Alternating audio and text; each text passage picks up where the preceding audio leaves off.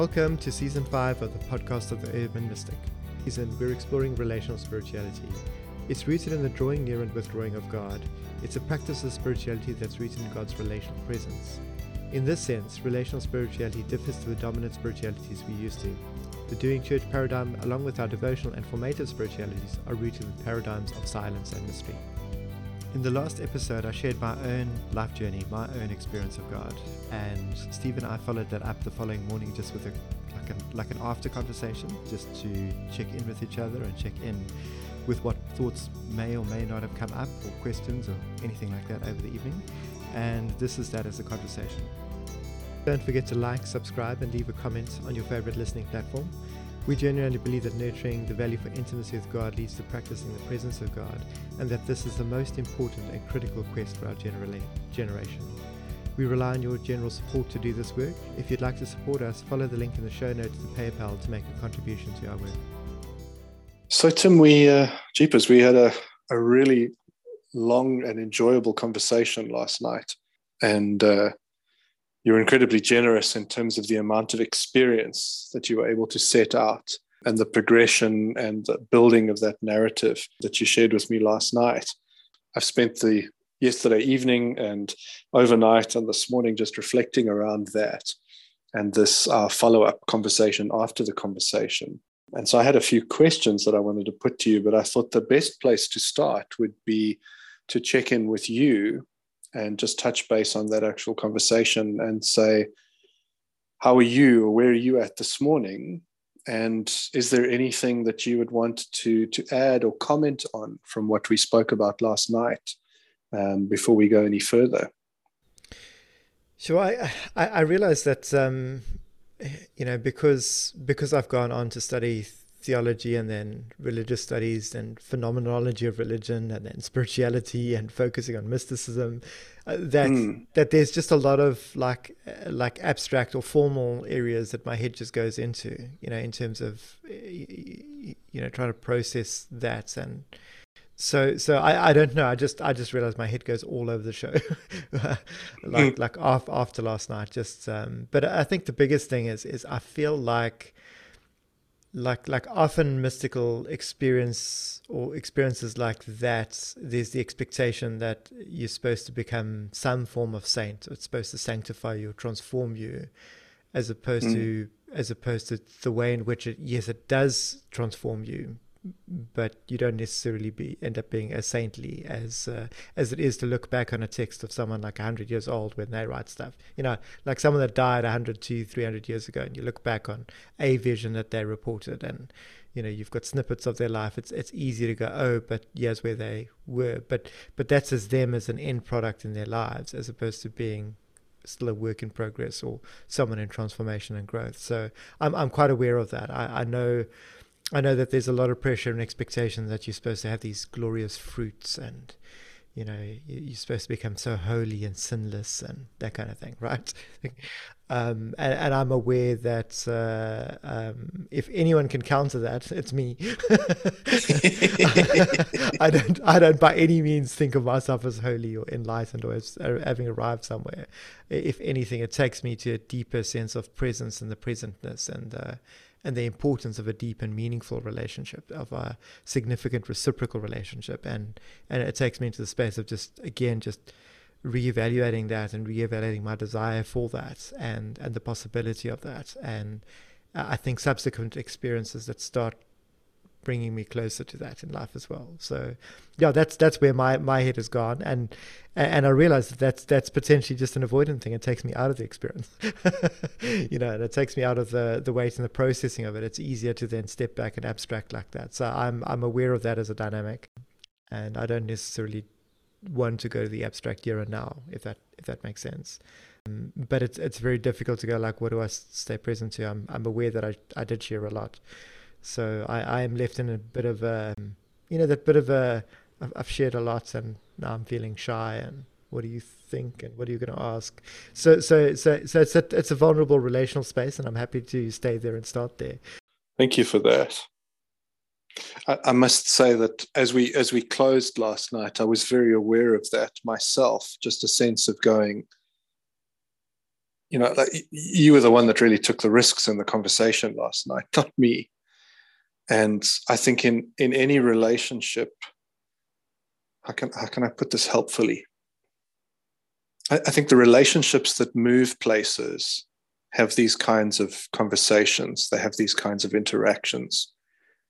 But there's also a, there's a linear manifestation to this in that it's it's not necessarily possible all the time or, or as a default for both agents in a relationship to to self-disclose to self-reveal. And so what i mean by that in just kind of plain layman's language is someone has to tell their story first and someone has to listen. And that means the person telling the story is the first one to risk stepping out and going well this is who i am. And then there's almost a pregnant pause in this. Well, okay well what are you going to do with that kind of you know space. And and hopefully relationships that are very deep and, and reciprocal as you talk about there is a there is a reciprocity there. First an acknowledgement and i don't know what other language i'd want to put in there affirmation perhaps or whatever but there's a connection formed there around you know agent a's revelation. And something happens with that between the two before then you know agent b then responds and, and gives their self-revelation their self-disclosure. And and that's really i think that's incredibly vital to deep relational formation. But i was just so aware of the of the of that you went first basically. And you took all that risk. And i got to sit back and just ask probing questions and think about what you were saying. And and I was really struck by that as we signed off last night, and I actually just I went outside for a little bit. I was I was amazed. I, I looked up out the window as we finished, and I saw stars, and I, feel like it's the first time I've seen stars in this country since we moved here because it always seems to be foggy at the moment. And I felt as though I was drawn out into that, um, and and and it's a little bit. I think it might be a little bit pushing it to say kind of God said, come outside and look at the stars, but it almost had a, a feeling of that to me. And in that moment, I was just very aware of, of what you had gifted me with and the responsibility there.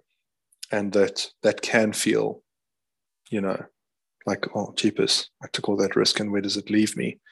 Um, and so I'm very grateful for that, uh, that, that, uh, yeah, that you shared in that way and that you, you kind of didn't hold back in that it speaks to the like the relationship and the trust between you and I that um, like like firstly I, I I come away feeling like I got the gift. I got the gift of telling my story it's too kind. w- with someone that actually uh, listened and is interested in my story for what it what the experience and the meaning is for me. Yeah so I, I feel like I, I got the real benefits and I'm I'm looking forward to to, to returning that that favor and holding that space for you. But but but I think yeah, what what differs here is is often we don't have the same length of time with other people. We might only have an hour or half an hour or whatever, and so we don't get to get into the depth of these experiences. And it's one of the reasons why I think it's it's very important that uh, in relationships we make time for this and we plan for it and we we introduce it. I like that. I really really like that. To to prioritize that is to set aside resources to foster that that kind of connection. And then, if I can ask you, there were two things that sort of struck me as you as you began to respond to my first question, and uh, I wanted to try and tease those out and just get a sense of what you're saying there. I'll go with the first because the second escapes me. I wanted to start there, but it's I'm sure it'll come back to me.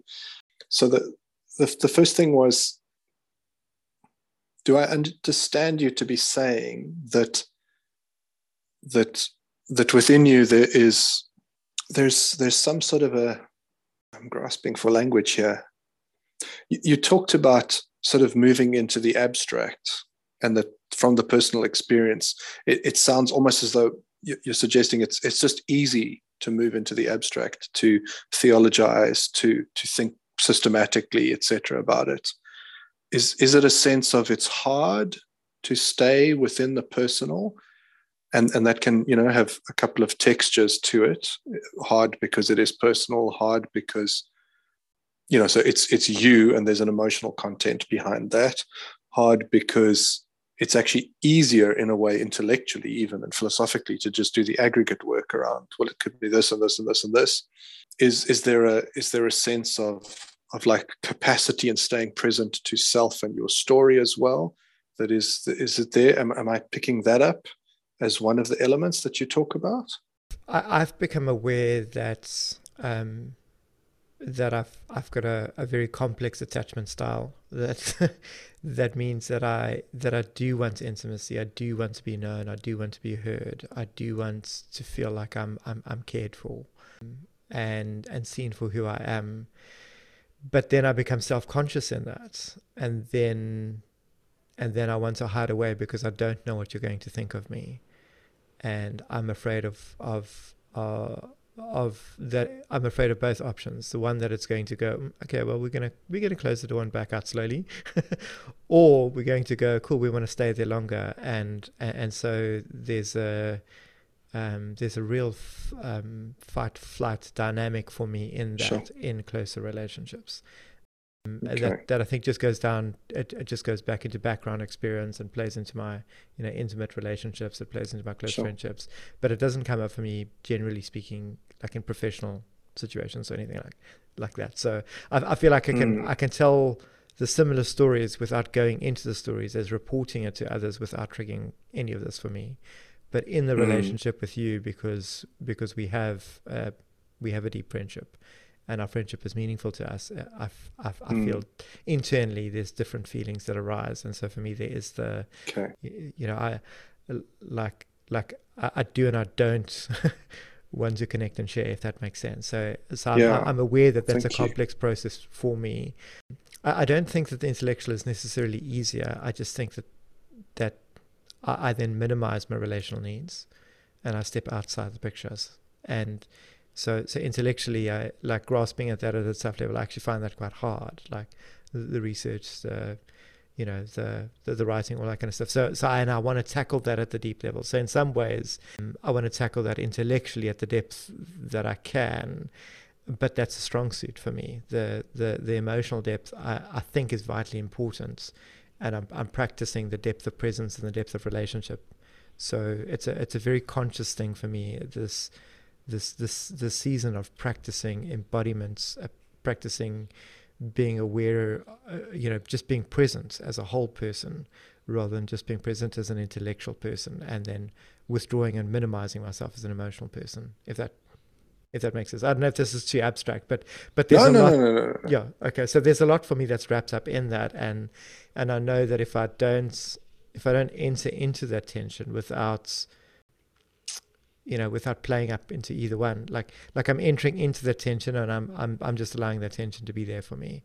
You know, I'm not I'm not I'm not the tension doesn't hold me. So I don't necessarily get driven into, you know, avoidant behaviors per se. But I and that would be easier because then then there isn't a tension. It's it's going with one you know and allowing the emotion to sweep me up and hold me as opposed to I'm conscious of it and I'm conscious of my relationship to it and what I want to overcome and how I want to grow. Thanks. That's that's incredibly helpful.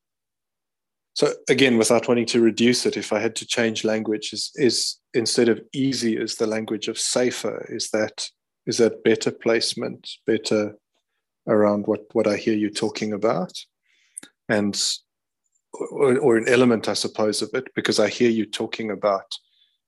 Yeah, I th- I think I hear you positing if this is as a need, in terms of of the the holistic showing up, you know, that you show up holistically in the space, and and that's an acknowledgement of of yeah of your whole self as opposed to just yeah, dissolving the tension through, I will just take one route and just skip into the abstract and then off we go. Even though, as you say, it's not necessarily easier from an effort perspective, perhaps, if I'm hearing you.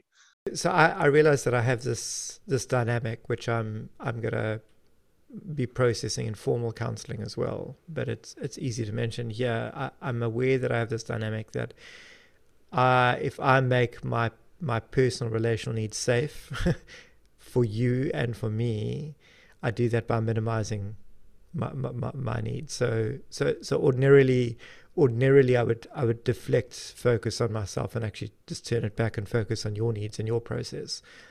and I've been going through a season in my life where I realize uh, I, I have a need to express, and it's it's healthy to have this level of reciprocity.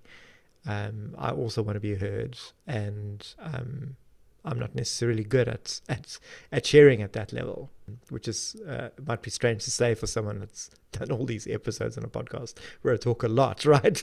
but um, but but it is it is it's a conscious practice practice and a conscious challenge for me. So I'm I'm aware that ordinarily what I would do is, is I just minimize my story or or tell it in a way that's safe for you that that gives you easy things for you to hinge questions on or us to have a conversation about as opposed to the you know this this is much more raw murky sharing. Yeah i really appreciate that. That's so incredibly helpful to just tease that out as something to look at because well, at, at, at least you know in immediate response that resonates so much with me. I, I have a very similar pattern in terms of of wanting to make. I, I, like how you put that wanting to make my needs safe for other people not asking too much. And so that that response to me is very similar to just deflect and turn it back to to to somebody i'm in conversation with and to want to explore their needs. And for me to hold that space in conversation with somebody around my needs it, it requires a lot of resilience and a lot of effort for me to be present to that and to stay there until I actually feel that it's resolved or met or heard or acknowledged or whatever it is, rather than even within that process, sometimes basically just going, okay, this would be much easier if I just shut up or back down or retracted or, or whatever. And, and that's kind of what I hear you saying as well. And I think that's really, really helpful because on one level, I'm aware of, of just how important the nuts and bolts of relationship are in everything that we're talking about here and being able to hold those tensions and understand you know that we show up as intellectual spiritual emotional without trying to be too compartmentalized but to just sort of draw out some elements you know people but to be aware of all of that. I feel like uh, in terms of life experience like where do you want to be heard? It's in the context of conflict. You know where do you want to be understood? It's in the context of conflict. You know where do you want to get that level of care and, and connection it's often in the context of conflict in relationship. At least that's that's my experience. Other people you know obviously have, have their own experience. So so this is different because it's this is this is not a conflict scenario. So that makes it unsafe for me. Conflict is a safe space for me. So I'm I'm aware that that that's that's a particularly messed up dynamic, right? But but it's it's very hard to feel safe in a safe relationship because I don't trust safety and to be in the place where I go, Steve, you're valuable to me. I care what you think about me. I want this I want this deep friendship and relationship with you. But the fact that I want it like, like means that I, I feel like I can't have it and I shouldn't want it. Like I can't have expectations of you. And and so there's a there's a there's a particular dynamic in there for me related to my life experience that I'm in the process of trying to solve and figure out and revisit and all those kind of good things. But but uh, so I'm aware of it. I'm conscious of it, and I'm conscious of that the, the way it plays through in terms of my flight, flight, fight, flight, you know, connect, push away kind of dynamics Yeah. Thank you. Uh, that's incredibly helpful to hear and and even as I listen to you again, I feel like I'm I'm trying to refine what I'm hearing you saying uh, Uh, in in terms of that process and our connection there around hearing your story and you know gaining better insight into who you are and where you're coming from. So yeah, thanks for pushing into the complexity of that. Yeah, I, I think I'm also aware that that in the language of relationship to self, others, and God, I'm I'm aware that for me these dynamics play into my relationship with myself first and foremost. They that then plays secondly into my relationship with persons like you, and and it also plays significantly into a relational engagement with a with a person like God, because I I I realize that in terms of how I've approached a lot of the stuff. Um, you know, especially the stepping out stuff in terms of ministry later in life and that, and the ambassadorial stuff. These dynamics have unconsciously be part of my relationship with God in terms of I want you to show up, and when you show up, I want to run away. you know, that's that that's my stuff. So so uh, and again, there I realize that that that then becomes an interplay that my life experience and who I am is is that person that then relates to God. But in certain places I, I have to represent. But then behind the scenes in the relationship there's a lot going on, you know, with these in the dynamics and um, so there's there's just a lot there that just runs through my head and you know after telling stories like last night I'm I'm even more present of of myself as the person who loves and relates being like a squonk ruler and it's really hard to draw straight lines with a squonk ruler right? You know that's the, the the instrument that i have as myself is the instrument for loving and relating and it's not a perfect instrument. So it's got a lot of wobbles and those wobbles play through in different ways in different situations. Yeah but particularly in close relationships those wobbles are i feel uh, more significant because I become aware of you seeing those wobbles in me, and then I become, I dub, try to double down on, on you know making it safe, as you you know like you said as well.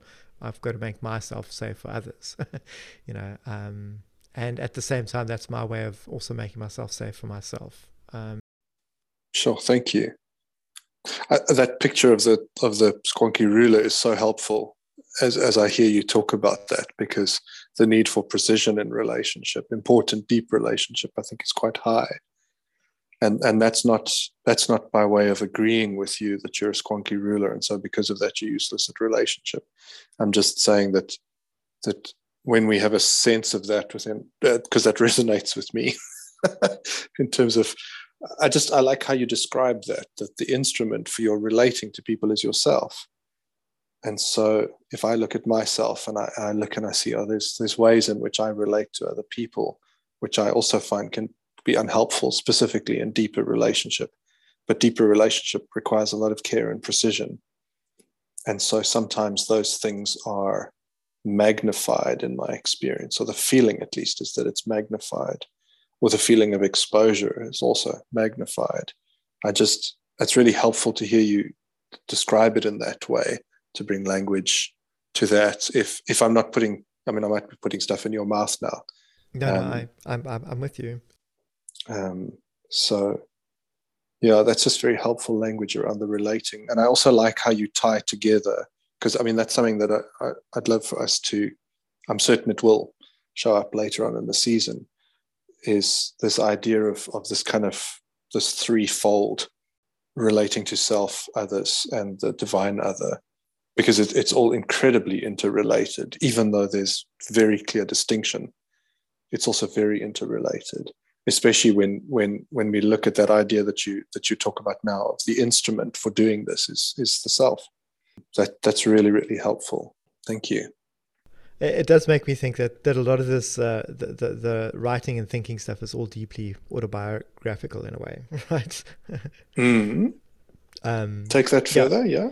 Well, well, in the sense that you know, I've I've I've got something that I've I've I've written like three or four times and never quite got into publishing form around mm. uh, like relating and entering deeply into living and loving, and and how interrelated they are, and the difference in the sense of personhood and the value for their, you know, the integral human being that's embodied in this life. Mm. That that our embodiment in this life is not just a temporary vehicle; it's integral to who and what we are, and and what we will be in the future. Um, and the individuality of the self, and what's critical and important about the self is not just some immortal spirit that's unaffected by it. Anyway, so I mean, there's there's just a lot. There's you know, for for me, it starts tying through into all of that. That you know, even the sense that that a, a, a divine being and other would show up to care for me about this life is deeply informative about the value of this life and how how in minimizing my needs I've minimized my relationship to this life and and how for most of my life I haven't lived I've survived. Sure. The transition to enter deeply into living and loving is to enter deeply into the enjoyment of this world this life these relationships myself even. And and a you know and as opposed to the spirituality of lobotomizing the needs in the world to enter into spirituality mm. that's that's that's that's a deep eros or a deep libido in the in the Jungian sense of, of the vitality of life and the love of life. Um, and the, the, the, the, deeper passion of life the deeper connecting to what brings you alive. I feel like I'm I'm late to discovering that. It's just it's just become it's increasingly becoming an important part of my thinking. The love of self the love of life the enjoyments um, you know etc etc the prioritization of this we don't we don't get to love ourselves in this life without it being valuable. Hence, things like justice and caring for the poor like come onto the table in a very different way to to it being a temporary stopgap for some kind of future reality or some kind of stopgap just for people to relate from, you know, escape from. Um, and, and, hence even things like even pushing into the healing thing and picking that up again and starting to ask questions for myself around that, you know, like it actually does matter. You know, it does matter whether someone is or isn't healed. You know, they don't just get healed, quote unquote, on a spiritual level, right? It's it's holistic and and holistic and that integrated relationship of the holistic within the self, others, cosmos, God.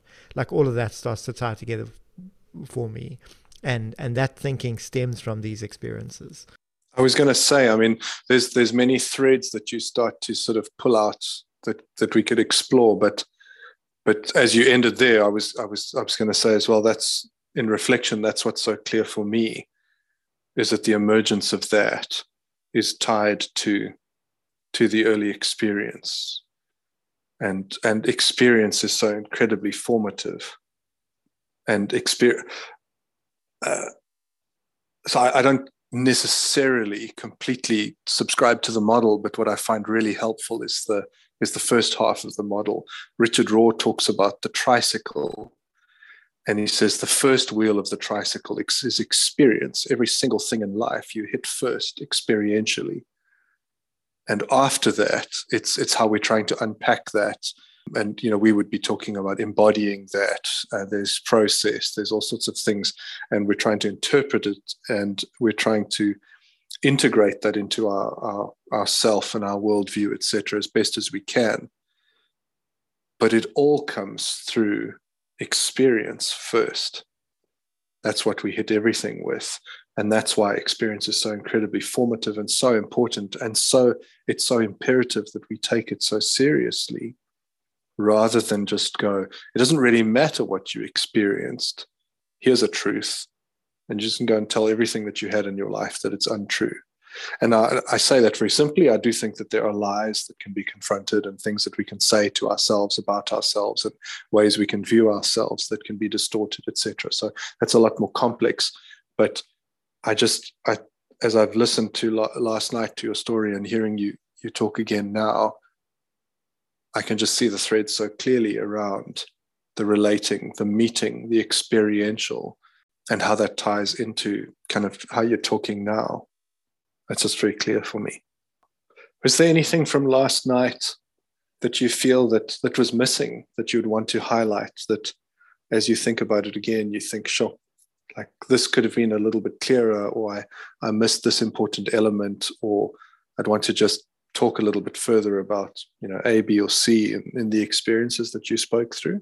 I think the one thing that I am aware of is that it was it's a long process over time that almost has has like these peak expressions, but they they're all intertwined. Like I, I very much see them as all intertwined um, and interconnected and building on each other, informing each other. Earlier experiences informing later experiences, later experiences reinforming earlier experiences you know so so i feel like there's a resonance between them and a, a, growth between them. But but i feel like for me it's it's like and that's just that's just the first bit of of of, of life right? There's there's years afterwards you know there's like 30 30 years following on from that. Those experiences are quite i didn't look for them. You know i it's it's it's something came to look for me. That's a dynamic that is still quite it's difficult to make sense of you know because i know I know so many people that I speak to where they go, yeah, but they've desperately been looking for experiences like that. Why do I have them? And I've got to go, I don't, I don't know. I have no idea. And so one of the things that I've, I've been saying, you know, and I, I, you know, I was chatting to uh, Costa uh, last year, and he's, you know, he was one of our guests last year, and he's, um, you know, and I was saying to him, I feel like I feel like God's made a mistake. you know, there's there, there, there, are there are better people. I could give you a whole list of better people that you should have rather met with.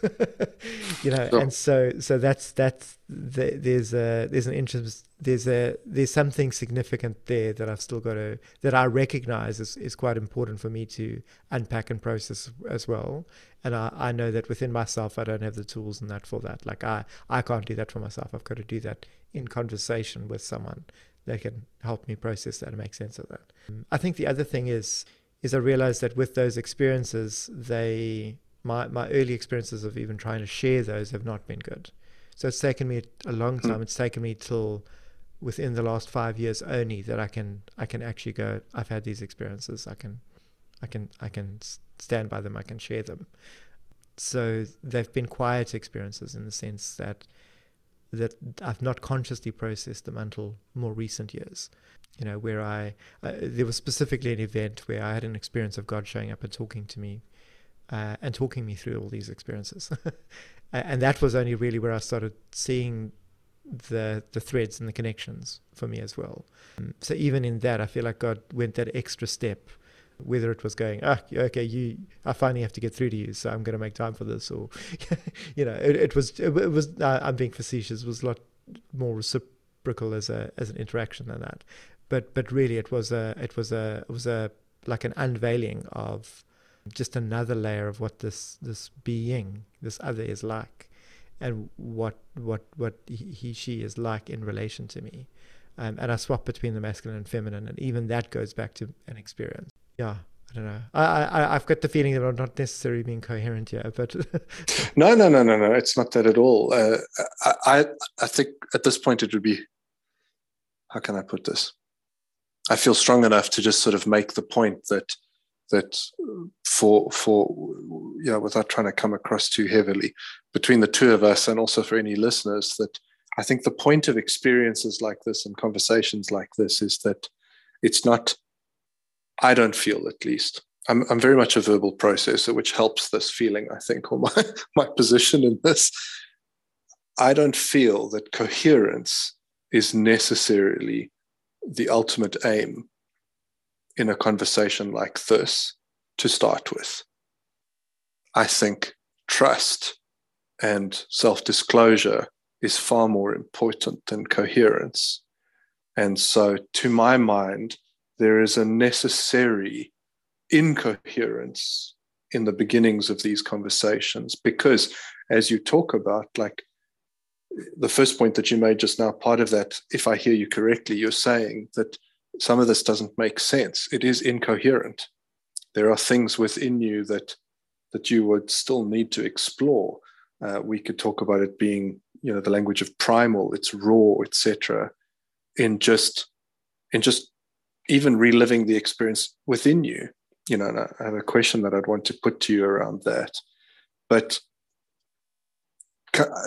I think there's too much of a of a of an achievement mentality to the coherence idea. Do you know what I mean? Like, yeah, yeah, yeah. Well, this this happened, and we've got to have it all neatly boxed and da, da, da, da. and I think that's a move back towards the abstract rather than staying present to the personal, because they aren't coherent. How on earth does anyone make sense of a being like this surrounding you in that cloud how does anyone tie that up neatly with a bow and if you do i think that's that's too fast going to the abstract way too fast it doesn't honor the personal experience and so i would say i guess just between the two of us as we talk and and i think it's just important mostly i feel for for listeners the encouragement is if you have experiences like this and there is no coherence for you that doesn't matter it's still important. It's still an experience. Something still happened.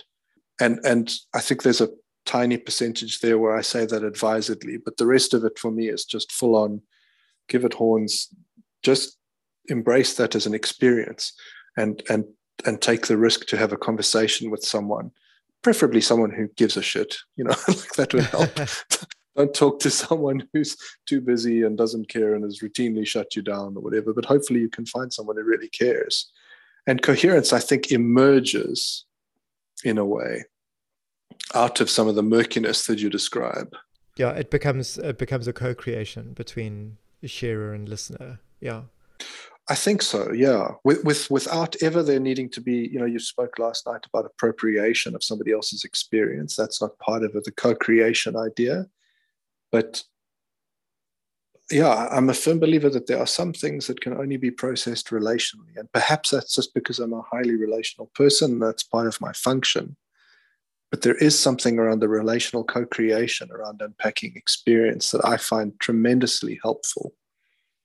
Um, and and so yeah, it, it doesn't bother me that that what you share is coherent. Some level, it's highly encouraging because I've got some things to tell you that I find very incoherent. So, you know, but um, and, and for me, it just that piques my curiosity. I just go like, "Ooh, I'm ready to, I'm ready to dive in." But when the shoes are on the other you. foot, then I go, "Ooh, like I'm not." Oh yeah. Now I'm feeling, yeah. oh, absolutely, I hear you. I hear you. So I wanted to ask you on that first point when, when you say, and I'm going to put words in your mouth because I don't remember the exact phrasing, but I have the sense of you saying that it doesn't make sense to you. like, how, how do you make sense of this? Is that is that a factual statement so much as a it it on one level I'm tempted to disbelieve that it happened? Or is that more of a self statement that I hear you making? Because you, you, you went on to talk about, like, why did this happen to me? So, in the processing of it, is is it a it, is it a disbelief of you know well this obviously didn't happen I made this up, or is it more of a it definitely happened but I'm trying to make sense of why it happened to me? Would would you like create distinction there, or how would you comment on that? I would I would go with the second for me. Yeah, I think if it if it wasn't linked to actual like history experiences in my life, I it would be easy to go, did that happen? Well, I don't know. Maybe it was just a just a feeling, but the fact that the that for instance the experience of of the cloud of fire and power basically going, is this a better deal for your life? and and within a matter of months that was my life like like that that to me just it makes it concrete in a way that I, I can't dispute yeah um, and so it's, it's it's easy to look back at those things and almost go these are markers in my life they're they're these key milestones in my experience of, of life and myself and God and, and others, right? But it's triangulated in that way. And for me that's that's that's always key when it comes to these things. That that that the fact that it's weighted to history, like it, it means that it's, it's it's real. Like I think where I struggle with the with it is a is a sense of of if if you have poor self image, like I like I especially did back then, it's hard to feel like you matter to anyone. Uh, and then when something shows up like that, it's like it's it's hard to believe that that a someone, you know, in that capital letter sense of that someone, would show up for me to care for me and give me a life. Like why? Like you know like can i even trust it? Like what is it what does it really want you know? What's its true colors you know? Like like like am i being duped? You know that kind of stuff. So it's in that sense that, that that for me there's a sense of going there's a there's a disbelief because because it's it's just it's it's it's it, it's an it's a very relational experience but it's an extraordinary relational experience. I think the first reason that the question comes up is because just I, I, think of some of my own experience, and then I also think of questions that I've had from people around. Yeah, but like, how can I, how can, how can I take this as being real? And so that hints towards the first, which is I can actually I can disbelieve it factually. It didn't happen. It's not located in history, etc., etc. but there's more to it than that. And that's what I felt you were speaking to. That I think there are times that one can go, did it really happen? And entertain that question in the same way that there are times that, uh, you know, I would say, even of myself, there are times that I would go, is this God thing even real? There'd be times that I, I would I would ask that question. It sounds really strange to say that out loud, but but that happens but but there's more to it than that because it's not just the factual happening. There's a lot going on within the internal self to self relating and understanding of the experience and and and grappling with that. And that's what I just wanted to to to look at with you. So thanks.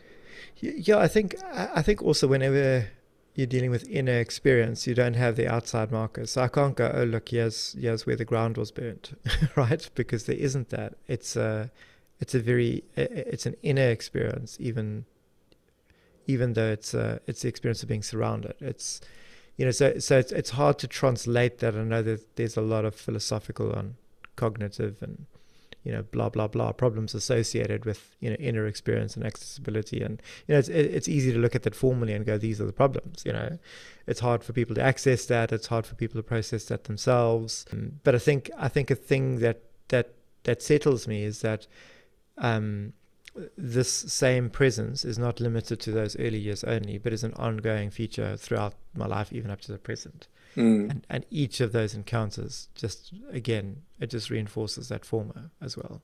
So, um, so, so, so yeah, but, but for me, the question of going, uh, the, the question of, uh, my question of whether I matter in the way that I see myself is bound up with the question of how other people have told me I don't matter.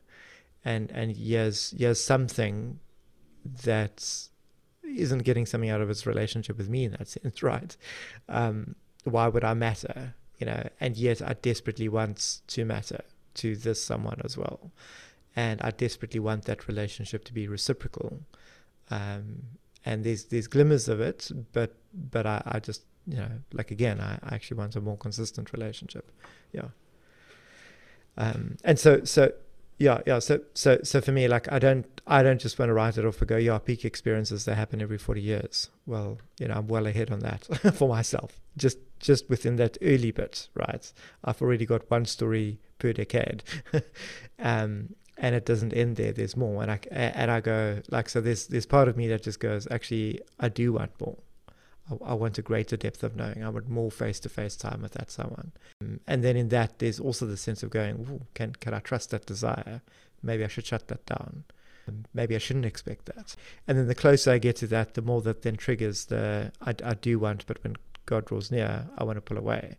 You know those dynamics, and then that's that's very tense. And then it's easy to stay in the in the gap in between of like I'm not drawing close to you because you know last time I pulled away and I self sabotage the interaction or whatever. You know? Yeah, again, that's just incredibly helpful. I find the way in which you put that because the abstract and the theoretical, it's it's it's not easy. It's hard work, and I think we're busy with some of that. But to just be able to separate these different elements out and be able to talk about the self to self, the self to divine, self to other, etc., etc., is quite a bit easier. When but in within the realm of the experiential, within the person, and and within the context of the relating to self divine self and others those things like it's it's very hard to line them all up and tell them to take a number.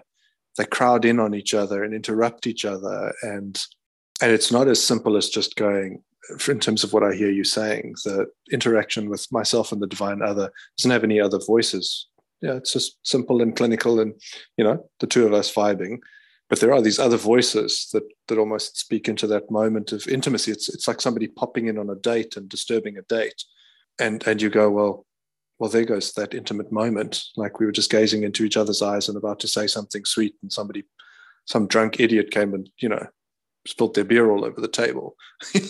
Well that kind of breaks the moment. And and and and that's a sense of what i hear you describing within the personal is that is these complexities are loud and and they bash up against each other and and and they're not as not always as agreeable. They're not always as as um yeah perhaps agreeable is a bit i'm looking for something else. But in terms of just that interaction it's it's it's very intricate. It's very complex but but i'm but there's a there's a lot going on there. And and it's it's quite rowdy at times you know it's not not necessarily as easily just everyone stand in their own line and we'll just figure these things out. And i think that's for me as well is part of of of a consciousness of an ongoing process to these things relationally which has to be experienced and has to be lived through as opposed to just abstracted and solved on a piece of paper somewhere. That that is a that is a manifested embodied part of living what it means to be human.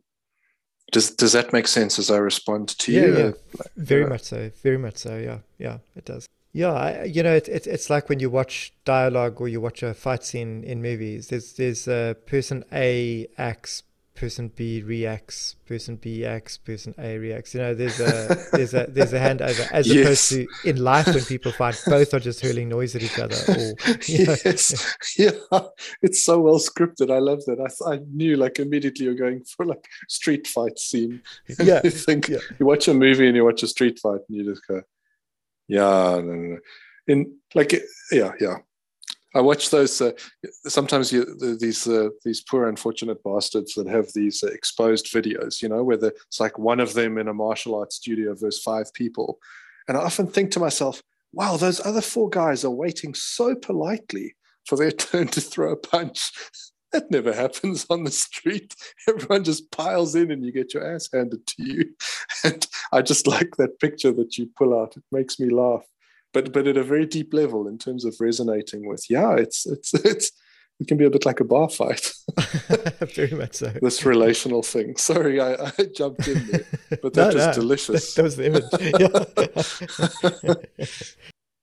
Which you know actually I, i'm tempted to take that a step further tell me what you think of this which is not to say that you can't do better and better in a bar fight right That's true. Like it's it's not to say that that that life will necessarily always be this relationally loud. That there aren't ways in which to to spend more time with self. And, and I think those are some of the processes that that I'm really like I'm really in love with.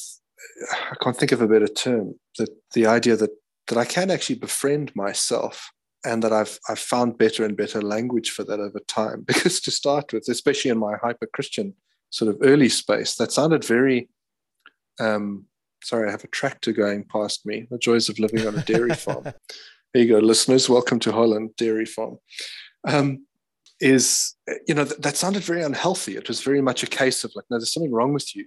You like you, there's only one self what's going on here. But actually you know i've discovered over time there's a lot more of that. And i can befriend that that part of me. There's parts of me that i actively have unfriended and unfollowed and shut out and whatever. And and there's all this this this opportunity for me to learn and to relate deeply to myself and to do that better and better. And in some ways that makes the bar fight a little bit easier.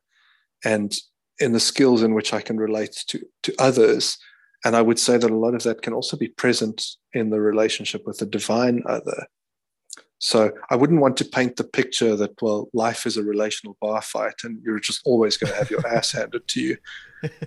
if no, that makes sense, you know what I mean? Like, like, yeah. tell so, me what you think about. Sometimes that. you get to do the smashing too. Yes, absolutely. No. yes. Yeah.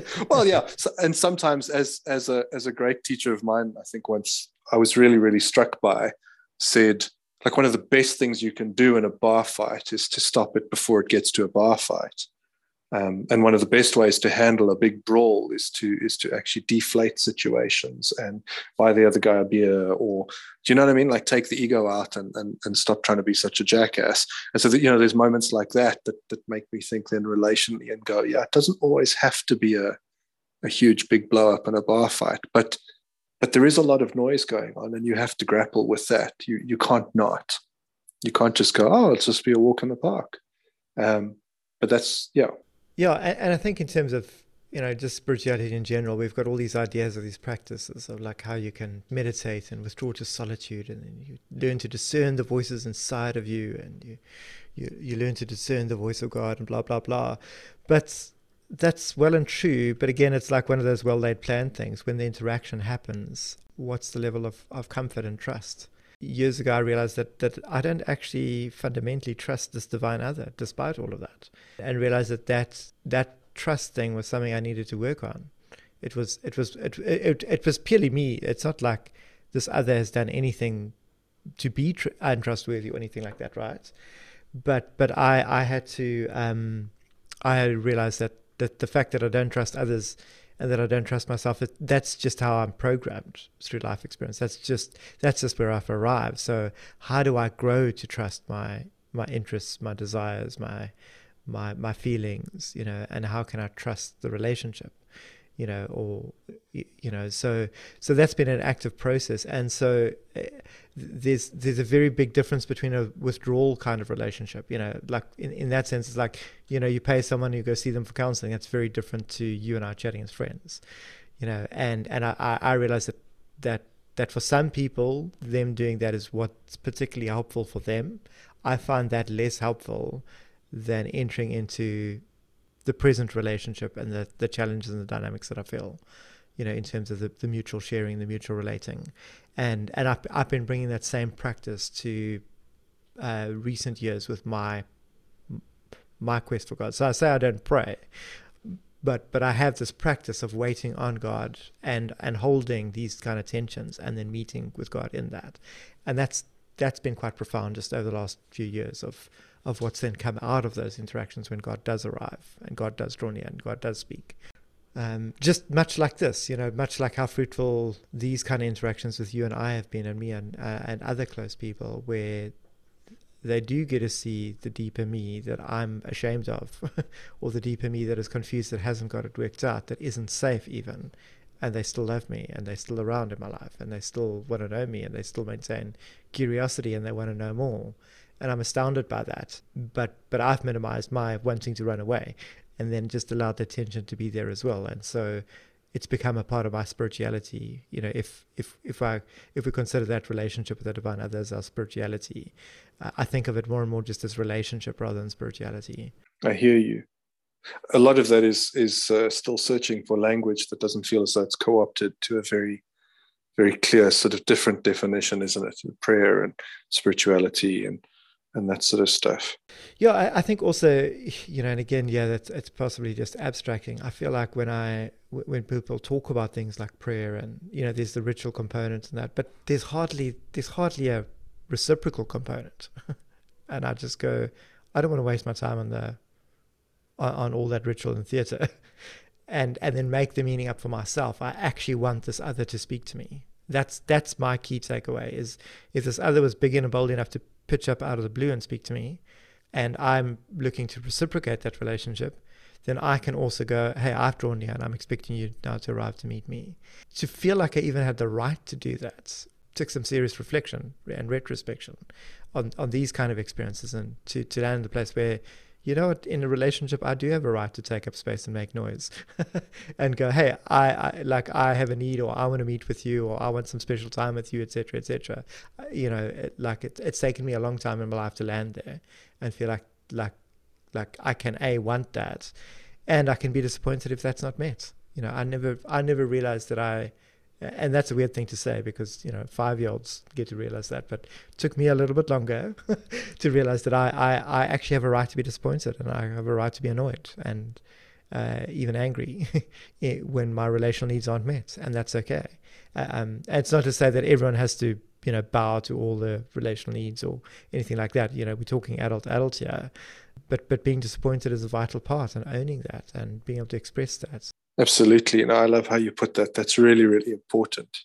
It's it's very tantalizing to to pursue right now, but my but my sense is that it would be so helpful to actually dedicate like like an entire hour to that concept at some point around what what does this showing up as as uh, in inverted commas equal agents in relationship mean because you know I'm, I'm aware of the potential confusing and confusion and weightings around you know when we talk about self to self self to other but self to divine other with the word equal or whatever. But but there is a sense of of of showing up with with an equal desire equal um the recognition of need you know is is is, is kind of there's a there's an equality there. It's maybe a better word for that but it's it's worth really teasing that out because i think many people myself included, come from the background of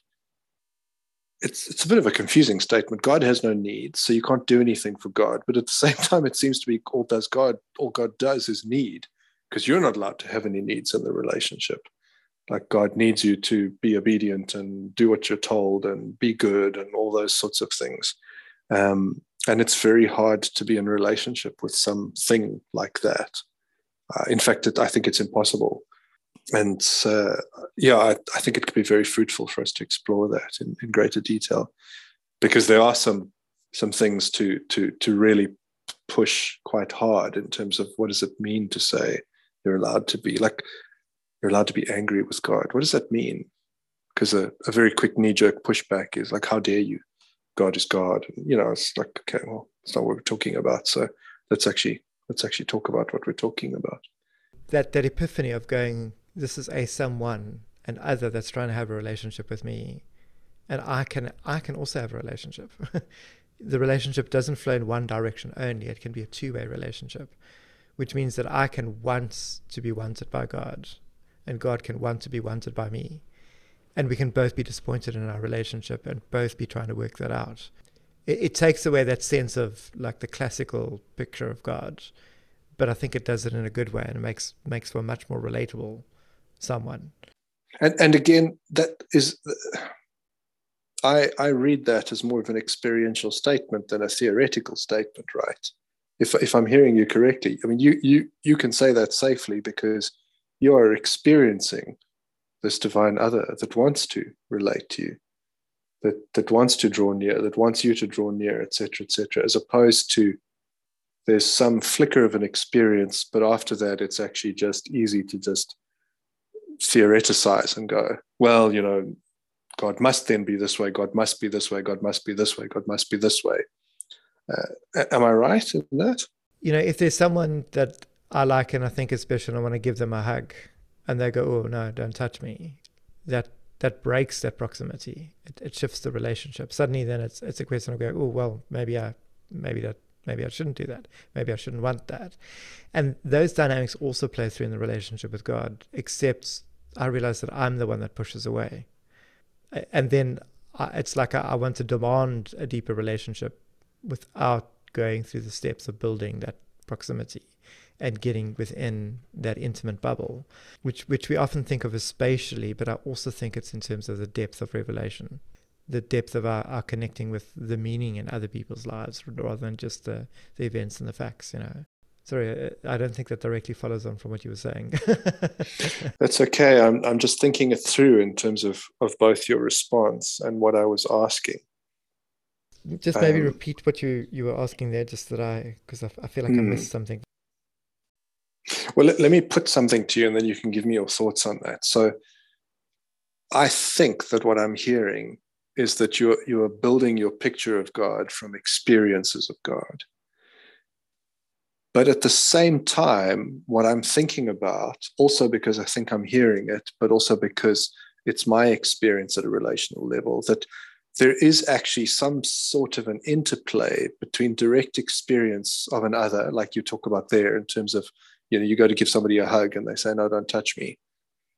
That's an experience but then there's also an internalized kind of unpacking and a thinking about the other that you are relating to. There is a there's a there's a grappling to understand that other. And in some ways i think we make some assumptions around you know we read body language and tone and all sorts of things in the interaction. And then we build some of that internally. And now the, the truth test of that is in returning to the engagement with the other and testing out those theories essentially. And so in that there's a cycle of experientialism if that's a word um, that's going on there whereas the the the more sort of primarily theoretical approach is to withdraw and to theoreticize and not go back to the engagement with the other and allow the theories to hold over time. And I think that's earlier, you know, you were talking about some of the spiritual discipline stuff, which neither of us, I think, are so much against, if I'm not putting words in your mouth, so much as that for me is, is the issue, is to withdraw into silence and to think about God, is to potentially create ideas of God within myself which may or may not be accurate unless they're checked with the reality. And you then say, you know, then God pitches up and speaks and and may shatter all your ideas. You know, what does the voice of God sound like? We withdraw into silence, we meditate, we read scripture, we we pray, all those sorts of things. And in some way we can then just go, oh well, I've decided God is this. And that may mean that we may then miss God speaking because God is speaking with God's actual voice as opposed to what we've theoretized. But but what I hear you saying is that there's a grounding again in the experiential, which is to really relate to the other, to really know the other any of that work, which I think all of all of us do, know, as human beings, we do that naturally as a process, is we form ideas about the other person. But if we're going to relate really deeply, those have to those have to come to birth in in reality. You know, I think about a, a really harmful pattern I've had in my life that I still sometimes have. I did it yesterday, for example, is I have conversations in my head with another person and either I'm trying to dial down the anxiety of a potential conflict, or I'm imagining there's going to be a potential conflict, or whatever it is. And I realized, sure, a good 15 years ago, like, I've got to stop this. This is really unhealthy for me. I would have an hour long argument with somebody. And all I would do is I would work it way, all, my, all the way through until it was either in the worst possible situation. And I figured, like, okay, well, me and this person are done, or I'd won the argument I mean, it sounds crazy when I put it out like that now, but but that's what I was doing as a way of trying to to handle the relational tension instead of engaging with that person and going, "Hey, you hurt me," or "or I need this," or "I'm missing that," or "I think the next thing," or "Did I miss you here?" or you know, are you upset with me or whatever. And so the work on my own is not so much unhealthy if it is then done again in relationship. It's unhealthy when it, it, it remains only within me but somehow I'm relating with another thing without actually relating with another thing. That's unhealthy. And so that's a bit of a long way around of saying, I feel like that's what I hear you saying in a way. Uh, like, yeah, yeah comments it, on that? It, it, it's a challenge of, I, I feel, relating to a story about someone and feeling and having the conversation for them in light of that story, as opposed to being present to them and allowing them to be part of of uh, that as an interactive process. So I'm yeah, it's it's the thing of of, of I relate to the idea of someone or, or, or to the situation. I fill it in, and then I come to my conclusion that I present that to people.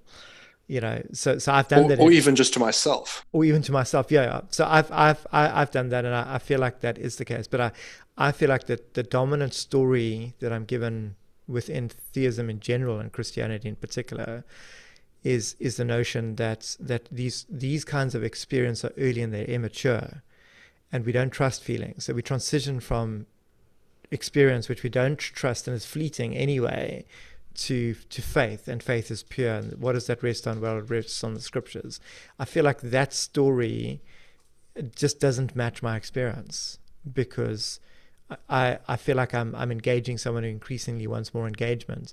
And when I put that story in between, there's the willingness of of the other to actually come and pierce that and go like no i don't like no i value the relationship too much to leave it there tim. You know come connect with me again. So so so that that for me i, I think just consistently becomes a becomes a, di- a, a dynamic. And and even if it's a good story right? Like even if it's you know, like the the the this this theological position, for example, that you're talking about, it's not necessarily that it's not all bad. you know, it's it's not all entirely corrupt, etc., etc. It can even be a very good story. But I think what you're talking about here, what I hear you saying, is that it's it's it becomes divorced over time from the experiential in a way that can become unhealthy because there's no check and balance in relationship with the other person around how that story is evolving.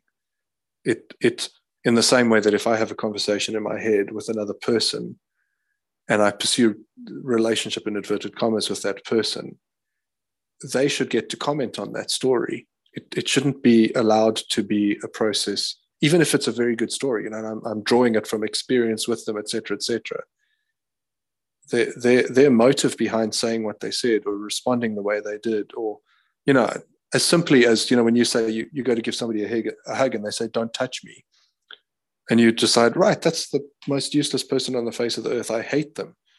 And the intention can behind that could have been uh, like i'm sweating like a pig. Don't touch me. Let me have a shower. Then i'll give you a hug. Silly example but but that gains clarity in the engagement as opposed to when it, there's a disconnection out of that the story can grow a life of its own that may not be may not be borne up by the foundational experience the foundational relationship. Is that yeah i think i think i think yeah very very much so very much so. I think that's very helpful. Yeah because because that's really what it is and and i feel like i've uh, like in the language of experience first, I didn't I didn't start off believing in an idea of God or commit to an idea of God. I started off with a someone coming to meet with me and having to work out so how do I respond? And I've chosen to remain present to that rather than moving away from that to the abstract or to the story of God. And, and I feel like like that's been key for me because the relationship is only real when it's a relationship and it's reciprocal. Otherwise, it's it's a delusion. I could easily build up an idea just relate to that idea, but having experienced the someone, I don't actually have the option of doing that, because I because I know that the ideas that I have are, are informed by my by my life experience and my experience of this someone is someone that rewrites those dynamics and those experiences within me, and and transforms me and grows me through the interaction so there's a rich there's a richness in it ever being enriched by that engagement that I want to keep returning to. And I feel I feel like what's weird is is I feel like it is meaningful both ways. you know, that that this someone, this other wants to be wanted by me. Um and, and yet the dominant scripts that we have say no, that's not the case. You know? And I keep going, no, that's that that's not true. I've, I feel like I could easily friend zone this divine other and I could easily friend zone them and leave them as going, yeah, those experiences were in the past, but I've matured past it. And I, I don't have, I don't have a need. I'm not needy in this relationship. Whereas for me, no, I, no, I am, I am, I am, I am in need of, and it's healthy for me to have an intimate relationship with this other, this divine other. And and the challenge is how do I maturely go about doing that? And that's that's stuff that I'm still in process with. But, but, but I can't, I can't draw on the spirituality of others. I can't read the Psalms and go, oh, yes, this thing's a good shield to me or whatever. because, you know, because that's, that's someone else's experience. You know, I can be informed by it. Um, and I love hearing people's stories because they, they enrich my sense of who this being is and, and, um, you know, and, and the relationship and the potential but at the same time they don't substitute they just they just become an opportunity for me to go i just want to press more into this part of what I find so fascinating uh, about what we're trying to do, and tied with with some of what you've just said, is that I I feel as though it's the corollary that is presented in argument, which is that the delusion actually is in the relational, is in the experiential. And the way to deal with that, as you're saying, you know, is to move on to the purity of of, of faith. And and that for me is one of the most fascinating parts about this is to go, okay, what if I what if I reject that and go, what if the delusional is to is to relinquish the experiential, to relinquish the relational, and to move on to the certainty of faith, or you know, even the uncertainty of faith is in some way divorced from this. Yeah, I, love the way you're putting that because because that's functionally what we've done between you know um, classical theism and, and postmodernist theism is we've moved from from the faith of certainty to the faith of uncertainty and gone yeah as long as i'm secure in the certainty or secure in the uncertainty i'm fine. But but i feel like neither of those are relational in the sense that there's no other that is being related to. It's a it's it's an idea of God that exists solely within the heart and mind of the person that's putting it forward, and and it's only got the meaning that one makes from it or takes from it. This this is this. I feel like my my experience is different, and that's why it's vital for me, is because it's a free agent that also does stuff, and sometimes I get to see what that is and join in, and other times I get to go, hey, here's where I want you to move you know years you, you know or years where i feel like i'm stepping up to what you called me to. Are you are you backing this? Are you in this? You know like like like those are those are different th- those are particular relational dynamics that i feel are really important to dive into as relational dynamics not a theoretical you know um, idea or belief. Um, and and i think what's yeah yeah and and again it for me, it, it, it comes back to the relational, the integrity of the relationship and relational intimacy rather than a power gifting or a prophetic insight or a, mm. you know, mm. any of that kind of thing as well, you know, because that's secondary. Those things, I think, flow out of the depth of this relationship. The depth of this relationship is my is my priority, and I really think it's vital, you know, especially as as people deconstructing or frustrated with institutional faiths and that kind of stuff, or with the myriad of options that that somehow we find ways to make this first person engagement the work that we're actually doing.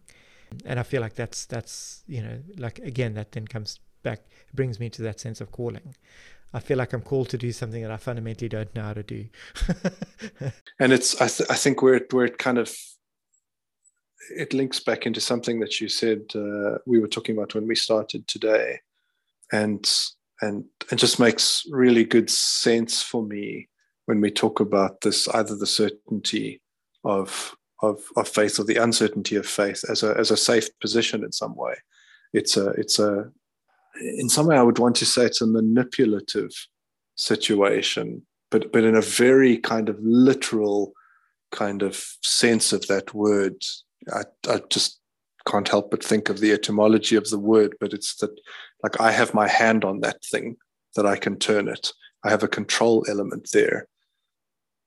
But I think when we talk relational, we talk high risk. There's there's some safety in relationships, absolutely. There's trust, there's some certainty, etc. But it's also, I think, incredibly high risk.